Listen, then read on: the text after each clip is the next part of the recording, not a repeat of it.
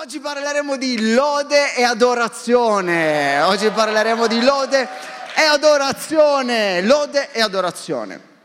Credo che sia eh, una base fondamentale, la lode e l'adorazione. Stasera parleremo proprio di questo. La lode, voglio specificare una cosa. La lode e l'adorazione è l'unica cosa che Dio non ti ha dato e che tu puoi dargli. L'unica cosa che Dio non ti darà è la lode, è adorarti. Tutto il resto lui te l'ha già dato. Ah, Dio ti do la mia vita, ma te l'ha già data lui. Dio ti do ogni mio respiro. Ma secondo te chi è che ti fa respirare? Indipendentemente da come sia il tuo alito. Okay? Dio, ti do un anno della mia vita. Dio che tiene il tempo nelle mani, ti do un anno. Wow, è una cosa importante, Dio, eh? Ti do il mio anno sabbatico, sì, l'anno sabbatico. Dio ti do il mio corpo. Ma secondo te chi è che ti ha creato?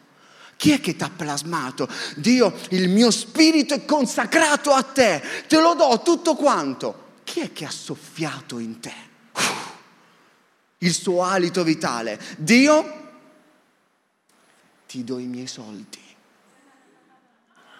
Il padrone dell'oro e dell'argento, a volte sembriamo che gli facciamo l'elemosina, o anche in chiesa. Io ve lo dico sempre, anche quando facciamo le offerte, le offerte che facciamo servono per sostenere okay, questo ambiente, le attività che facciamo, perché ci automanteniamo, le offerte, le decime. Ma a volte andiamo davanti a Dio facendo l'elemosina, vai, te, te, due euro, te, te, compri le caramelle come faceva mia nonna, vai, compri. No, non è perché tutto è di Dio, non puoi dare nulla a Dio che non sia stato prima Lui a darlo a te, tranne la lode. La lode e l'adorazione è quello che tu... Guardate cosa dice Salmo 24.1. Al Signore appartiene la terra e tutto quello che c'è dentro, il mondo e gli abitanti, qualsiasi cosa. Lui ti ha già dato tutto quanto e ti sta dicendo dammi la tua lode. E sempre nel Salmo c'è scritto, riuscite a sistemarmi questo che non lo vedo? C'è scritto Salmo 22, versetto 3, eppure tu sei santo, siedi circondato dalle lodi di Israele. Boom.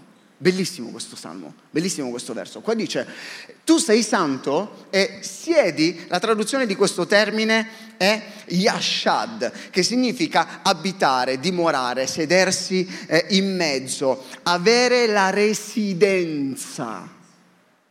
Pensa, la residenza di Dio è nella tua lode.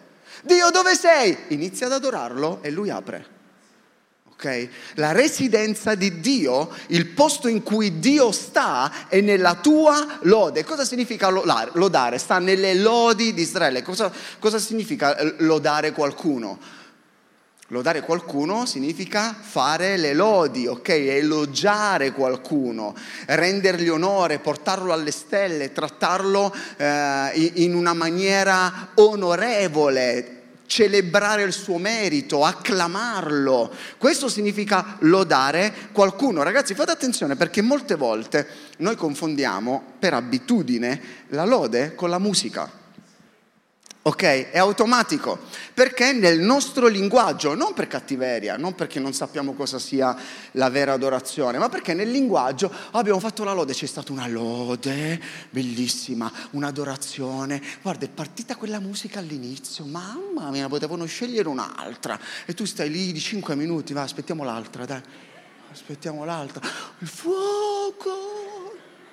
Allora eh, capita, arriva quella che vi succede anche a voi dai, di la verità, a chi, a è mai successo una cosa del genere? Sei lì che magari, mamma mia, questa non la conosco, è difficile, no, non è, eh, non è il mio tono questa. E poi arriva quella lì e ti spiaccichi per terra e sei lì che adora, ah, ora sì che sento la presenza. Siamo fatti così, siamo, siamo abituati, va bene, a fare, a fare, questo. Amiamo più le nostre preferenze musicali che la presenza di Dio. Pensate come siamo strani, eh? è molto strano. Più, amiamo più lo stile musicale che quello che la lode in realtà rappresenta che sia una nota eh, o meno. Una volta stavo parlando con un amico cattolico, noi ogni estate andiamo a parlare di purezza in questo campeggio eh, molto grande eh, cattolico in Francia. Ed eravamo lì con eh, dei, dei, preti e altre persone e stavamo parlando, no? con, c'è questo tipo di confidenza e gli dicevamo, guarda, sai, però voi adorate Maria, no? quando parli con un cattolico dice, eh, vabbè, eh, ma tu adori Maria, cioè, scusa, come fai ad adorare Maria? E lui mi ha detto, eh beh, voi non adorate i vostri worship leader, i vostri pastori? Ciao Maria. ok, ed è vero, ed è vero. Lo facciamo su Instagram, lo facciamo eh, in tanti modi, a volte alziamo le mani, non lo stiamo facendo a Dio.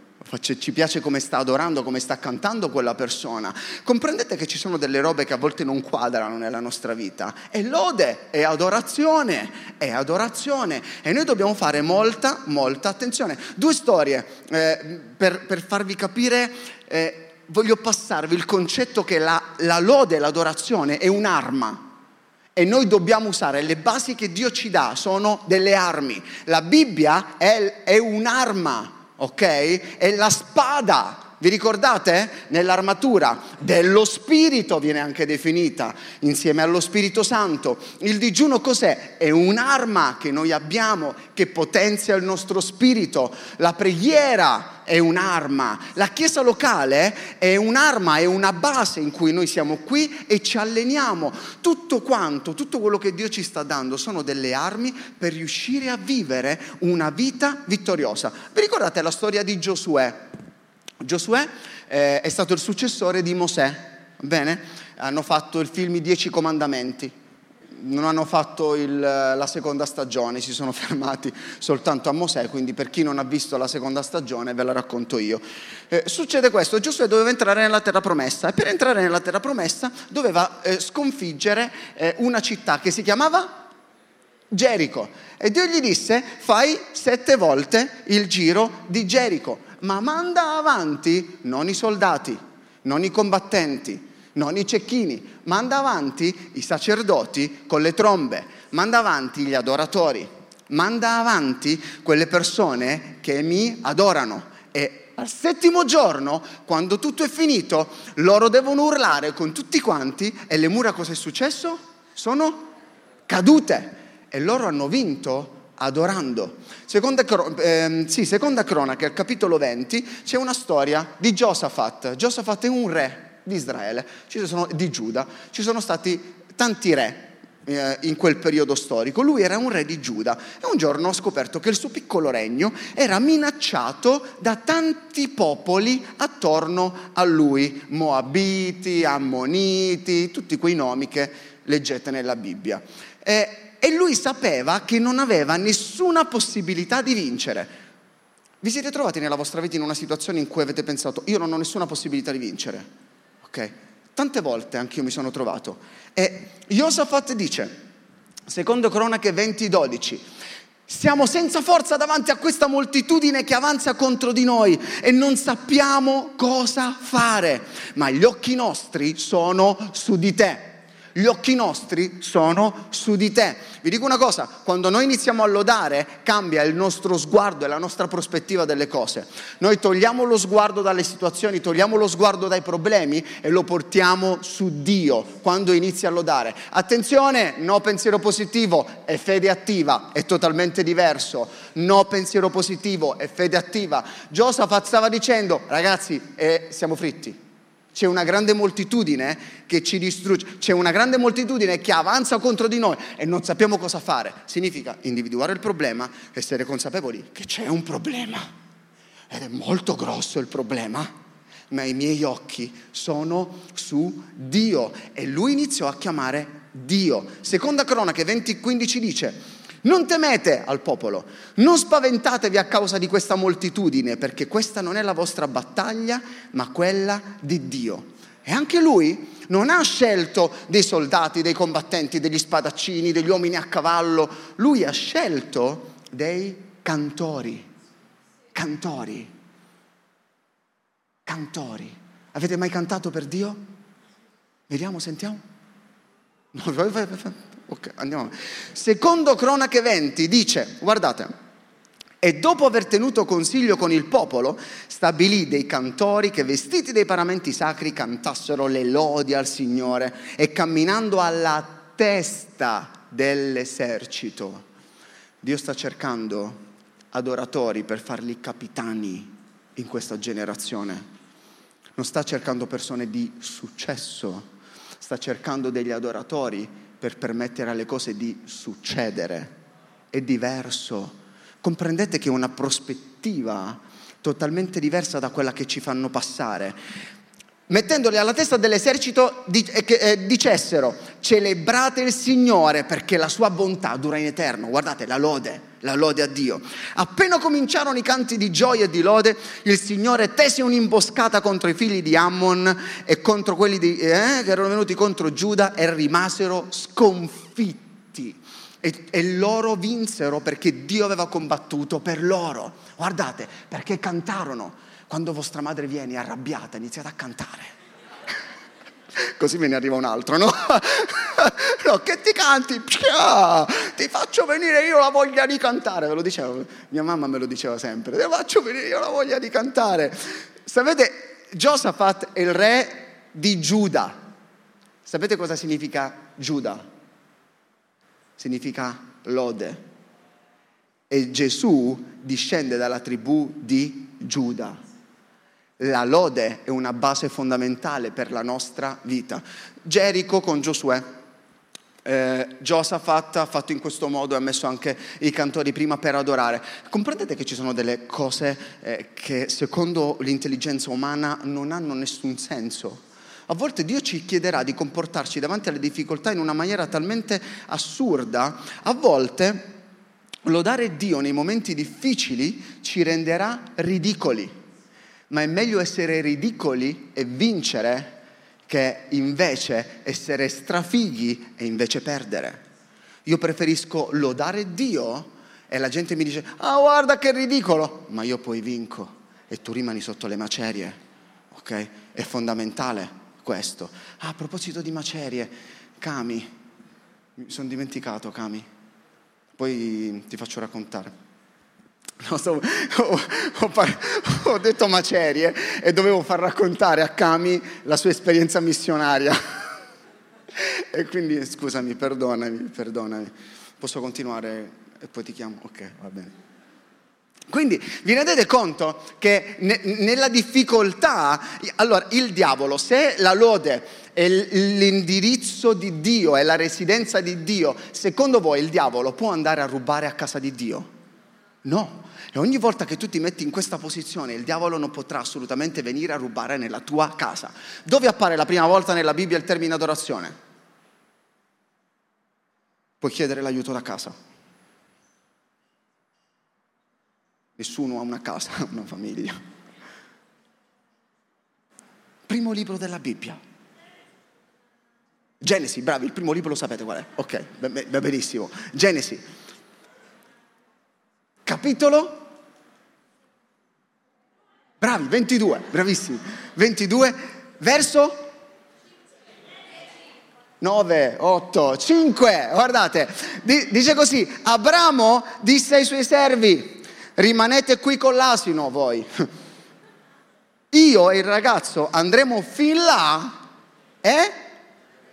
e lo ucciderò e lo sacrificherò e lo offrirò in sacrificio e adoreremo. È la prima volta che appare il termine adorazione e il termine adorazione appare quando si parla di un sacrificio e poi mi fa veramente... e poi torneremo da voi. Non l'ho mai capita questa roba. In che senso? Tu sai che stai andando, tu padre, allora vi spiego, perché vi sto parlando di Abramo, ma voi forse non conoscete la storia di Abramo. E lo conosco, siamo stati amici per un po' di tempo. Dio ha parlato ad Abramo e gli ha detto, Abramo, tu hai obbedito? Sei incredibile, sei il mio servo, sei il padre della fede. Un giorno ti chiameranno il padre della fede, ok? Nella tua bio su Instagram puoi mettere il padre della fede, ok? Quindi tu mi hai chiesto un figlio e io te l'ho dato, vero? Sì, Dio, grazie, mi ha cambiato la vita, ora uccidilo. Dio, guarda che cambiò la bio. Uccidilo, me lo devi offrire. Vedete, io te l'ho dato e tu me lo ridai. Dio non ti chiederà mai nulla che lui non ti abbia dato, se non la lode. Se non la lode. E poi dice, ma poi torneremo da voi. È incredibile, la prima volta che appare il termine adorazione nella Bibbia non c'è una band, non ci sono i Maverick, non ci sono i Sounds, non c'è un production team, non ci sono le proiezioni. Come fai a cantare se alle colonne di San Lorenzo nessuno riesce a... Quando andiamo alle colonne nessuno, nessuno sa le parole, infatti dico ai ragazzi facciamo delle canzoni che sanno, sono che figura facciamo.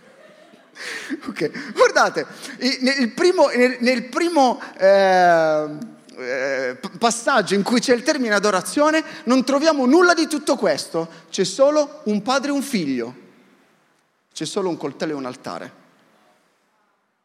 Questa è adorazione, paternità che si incrocia col sacrificio. Il linguaggio di Dio è il sacrificio. È per questo che ha sacrificato il suo figlio.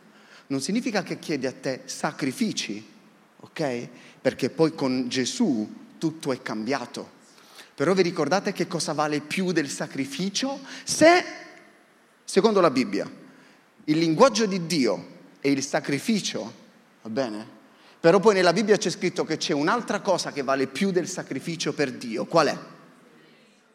L'ubbidienza. Biblicamente parlando, la lode e l'adorazione è la tua ubbidienza a Dio la lode e l'adorazione, la tua obbedienza a Dio. Dio stava dicendo, è la, quando appare la prima volta è come se Dio stesse dicendo, questo per me è lode e adorazione. La tua lode riguarda meno il worship team più il tuo altare. La tua, la tua lode significa mi devi costruire il tuo altare. Ci sono molti qui che hanno l'altare sfasciato. Oggi vai a casa ed inizi a costruire il tuo altare. Il tuo altare è la tua stanzetta, è la tua cameretta. E Abramo poi disse, Andremo lì, adoreremo e poi torneremo. Che cosa significa? Significa che questo ragazzo morirà, ma siccome è un atto di adorazione, risusciterà. Siccome è un atto di adorazione, risusciterà. Ok? Perché tutto ciò che perdi adorando tornerà sempre da parte di Dio in forma diversa. Abramo stava dicendo, io sto andando ad adorare, lui morirà, ma in ebrei dice, lui lo fece avendo fede che Dio lo avrebbe risuscitato. Io ti sto adorando, ma io so che mi ritornerà in un modo o in un altro. Questa è ubbidienza. Significa dare tutto. Dare tutto. Un altro personaggio, ha predicato il pastore Roslen su questo personaggio. Vi ricordate la donna che ha rotto il vaso di alabastro? Ok? In Matteo 26 dice, mentre Gesù era a Betania, in casa di Simone il lebroso, venne a lui una donna che aveva un vaso di alabastro pieno d'olio profumato di gran valore e lo versò sul capo di colui che stava a tavola. Veduto ciò, i discepoli si incavolarono, si incavolarono con una santa religiosità. Ma questo è proprio uno spreco. Siete stati mai dei cristiani indignati verso altri cristiani? Ma come si permette? Ma che modo di pregare è questo? Ma come sta facendo questa roba qua? Erano così imbarazzati che volevano buttare la donna fuori e, e dissero, ma Gesù è uno spreco, è uno spreco. Ed è impressionante perché quello che gli altri di, definiscono uno spreco, Gesù lo traduce in adorazione. Gesù vuole la tua esagerazione. Gesù, Dio stava chiedendo ad Abramo tutto quello per cui aveva vissuto, figlio, cento anni per ricevere la promessa. dammi tutto. Questa donna gli aveva dato, quell'alabastro lo avrebbe venduto ed era ai tempi la dote per sposarsi. Ok? La dote, quindi significava io ti do le mie relazioni, io ti do il mio futuro, io ti do tutto. Sapete perché i discepoli sminuirono il gesto della donna? Perché stavano sminuendo la presenza di Gesù. Il problema non era con il vaso d'alabastro. Loro sapevano quanto valeva, ma loro stavano dicendo che spreco metterlo su Gesù.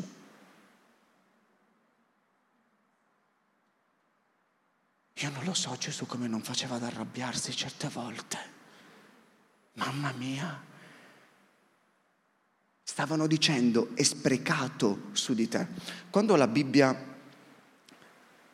mentre leggevo, notavo che questo, che quando nella Bibbia troviamo lode e adorazione, sono sempre situazioni in cui ehm, come dire, è, è, è, coinvolto tutto, è una questione di vita o di morte. Eh, Josaphat rischiava di essere conquistato e quindi eh, essere distrutto da tutti quanti. Eh, che altro? Giosuè eh, rischiava di non entrare nella terra promessa perché Gerico avrebbe bloccato quello che stava facendo Giosuè. La donna stava rischiando di non sposarsi, anzi, non lo so se si è sposata, non lo dice, non lo dice più, eh, perché ha rotto tutto quello che, che aveva. Giobbe. Vi ricordate Giobbe? Quando soffriamo pensiamo a Giobbe. Da piccolo, quando c'era sofferenza in casa mia, mio papà dice pensa a Giobbe. pensa, pensa, a Giobbe. Ok? Il diavolo va, va da, da, da Dio e gli dice vuoi vedere che distruggo il tuo servo?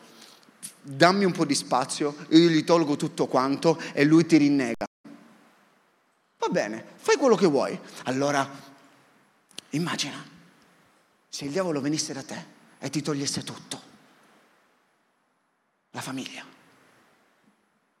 i tuoi animali, cane, gatto. Ok? Se ti togliesse il cellulare, no, il cellulare no! Prendi i miei genitori, ma il mio cellulare no!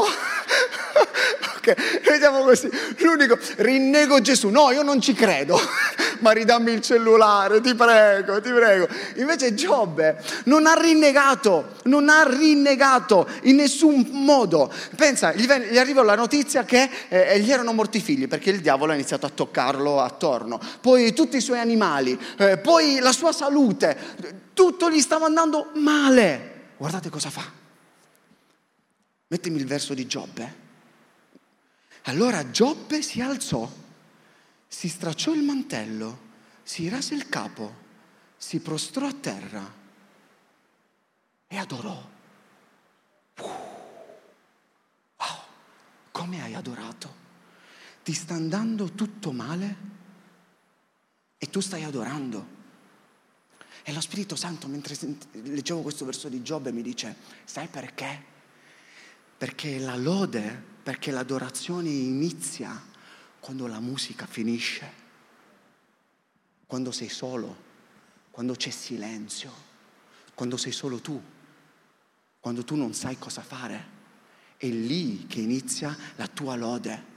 Giobbe aveva perso tutto. Forse tu hai perso qualcosa. Forse ci sono delle cose a cui tu non riesci a darti delle risposte. Forse non capisci quello che è successo. Forse hai tante domande. Il libro di Giobbe è un libro pieno di domande. Giobbe dal capitolo 2, eh, anche con i suoi amici, inizia a fare un sacco di domande, ok, a Dio. E Dio come gli risponde? Con un sacco di domande. Un, non ci sono le risposte, se trovi, è pieno di domande, ma è, è incredibile perché è, Dio gli sta dicendo, ehi Giobbe, le tue domande possono aspetta, aspettare, l'adorazione no. Piegati e adorami, poi mi fai le domande. Molte volte noi iniziamo a fare domande a Dio. Dio perché? Dio così? Dio colì? Dio stava dicendo a Giobbe, non è un problema che tu mi faccia le domande, ma l'importante è che il tuo desiderio di ricevere le risposte non è maggiore del tuo desiderio di ricevere la mia presenza. Non importa sapere o non sapere, perché sono nato così, perché mi è successo questo, perché ho avuto questo problema a casa. No, allora, obiettivamente parlando, non lo so, non riesco ad immedesimarmi Giobbe, ma neanche lontanamente parlando, perché insomma non, non ho mai vissuto questa roba qua. Imma- voi immaginate il cuore di Giobbe com'era, com'era arrabbiato, ferito, sanguinante, giudizioso verso Dio. Eh Dio, tu! Ognuno di noi lo ha fatto in una maniera o in un'altra. Ma Giobbe si fermò e adorò. Giobbe stava dicendo Dio è degno della mia lode, sia che le cose vadano bene, sia che le cose vadano male. Quindi la prima cosa che, farà, che farò è, è, è ehm, inchinarmi e adorarlo. Perché qua sta dicendo quando non hai le risposte, fermati, adora ed inizia a parlare con la risposta ok? Perché questo è quello che conta nella tua vita, questo è quello che Dio vuole. L'adorazione è il miglior disinfettante per curare il tuo cuore sanguinante. Molte volte noi cerchiamo la cura dell'anima, ce l'hai adorando, dicendo Dio, tu sei colui che può, tu sei eh, colui che può fare ogni cosa, l'El Shaddai, l'Adonai, Jireh, tu sei tutto nella mia vita. E molte volte chiediamo agli altri di disinfettare il nostro cuore, anziché andare da Dio e dirgli disinfetta il mio cuore, disinfetta il mio cuore adorandolo, adorandolo. Ragazzi, io c'è stato un momento della mia vita in cui ho fatto tante domande, anche in questi anni, ma soprattutto quando i miei genitori si sono separati, poi hanno divorziato in giudiziaria, poi ci sono state altre situazioni, la storia della mia famiglia è Netflix, due la vendetta. E sapete quante domande avevo? Sapete quanti interrogativi avevo nella mia vita? Ma io ho capito che la presenza di Dio valeva più di alcune spiegazioni temporanee. Certe cose io non le ho capite ancora, ma la sua presenza è stata sempre con me. Lodalo e ringrazialo mentre sei in difficoltà. Amen? Sei d'accordo? Lodo, ragazzi, vi dico una cosa che ho imparato sulla mia pelle. Okay? Quanti hanno eh, meno di 18 anni? Alzate la mano. Okay? Quanti hanno tra 18 e 25? Okay? Quanti hanno tra i 25 e i 28? Eh? Il resto fa niente. Allora andiamo. Guardate, guardate, mi insegno una cosa. No, sa, scusami, sei vecchio. Ok. Guardate, soffrire, ragazzi, soffrire è inevitabile nella vita. Soffrire è inevitabile, ma disperarsi è un optional. Voi soffrirete, voi soffrirete. Se tu vuoi crescere, devi stare a valle, perché è a valle che c'è il fertilizzante. È lì. In questa fase della vostra vita in cui state crescendo, avete bisogno di eh, attraversare la sofferenza, avete bisogno di conoscere le difficoltà, perché sono le difficoltà che vi aiutano.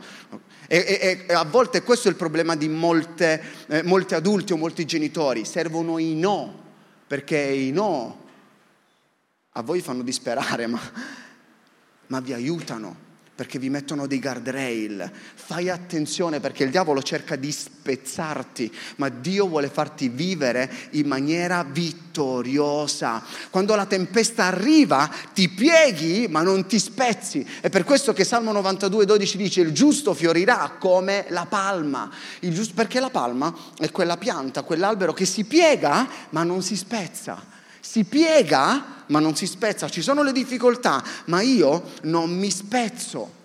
E ti dico una cosa, puoi scegliere di adorare oggi o di essere costretto a piegarti domani.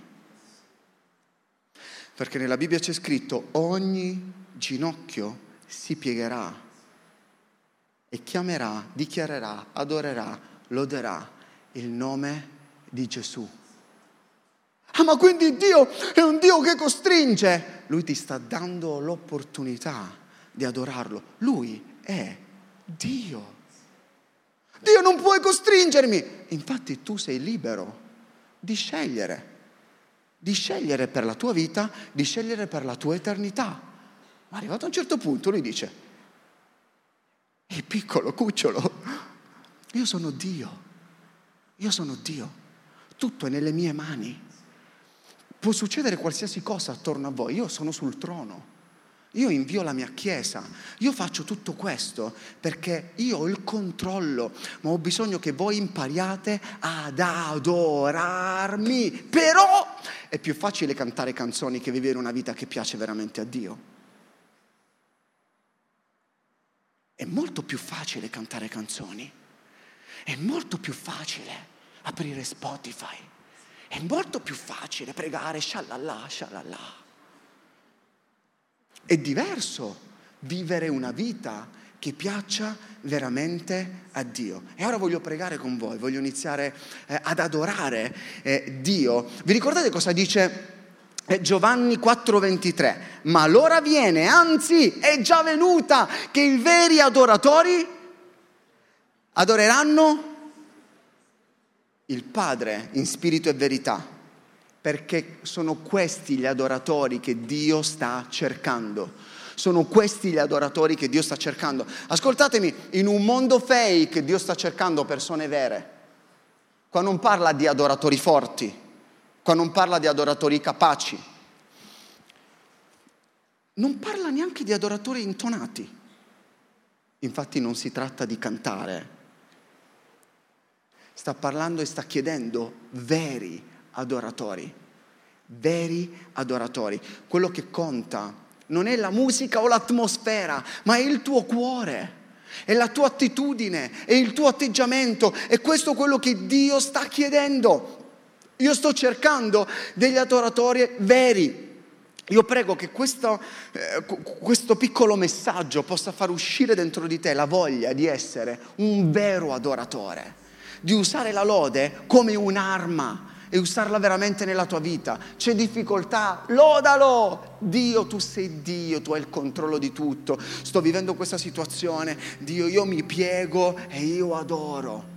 Metti da parte le tue domande e pass- facciamo un salto. Primo libro dell'Antico Testamento al primo libro del Nuovo Testamento. Qual è?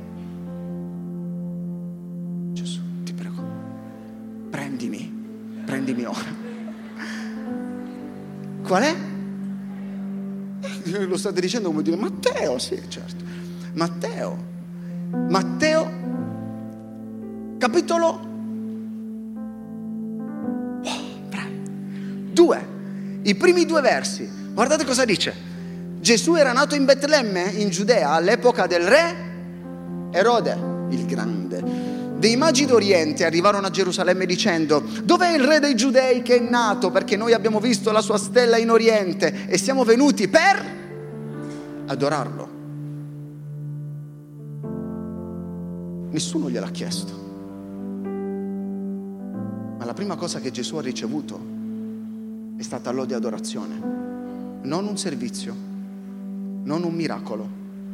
Non era neanche grande o attivo nel ministero, la prima cosa che Dio Padre ha fatto, mandargli lode, mandargli adorazione. Questo è quello che io voglio da voi, lode, adorazione. Ha mandato delle persone dall'altra parte, chissà quanto tempo ci hanno messo per arrivare là. Il problema è che poi dice in Giovanni, io sto cercando dei veri adoratori, dei veri adoratori. Allora questi vanno da Erode e Erode gli dice così, guardate, allora Erode, chiamati di nascosti i magi, si informò esattamente da loro del tempo in cui la stella era apparsa, mandandoli a Betlemme. Disse loro, andate e chiedete informazioni precise sul bambino e quando lo avrete trovato fatelo, fatemelo sapere affinché anche io vado ad adorarlo. Ad adorarlo. Ragazzi, c'è una lode vera e c'è una lode fake. C'è un'adorazione vera e un'adorazione fake. Noi sappiamo come va a finire perché conosciamo la fine. La fine della tua vita come sarà?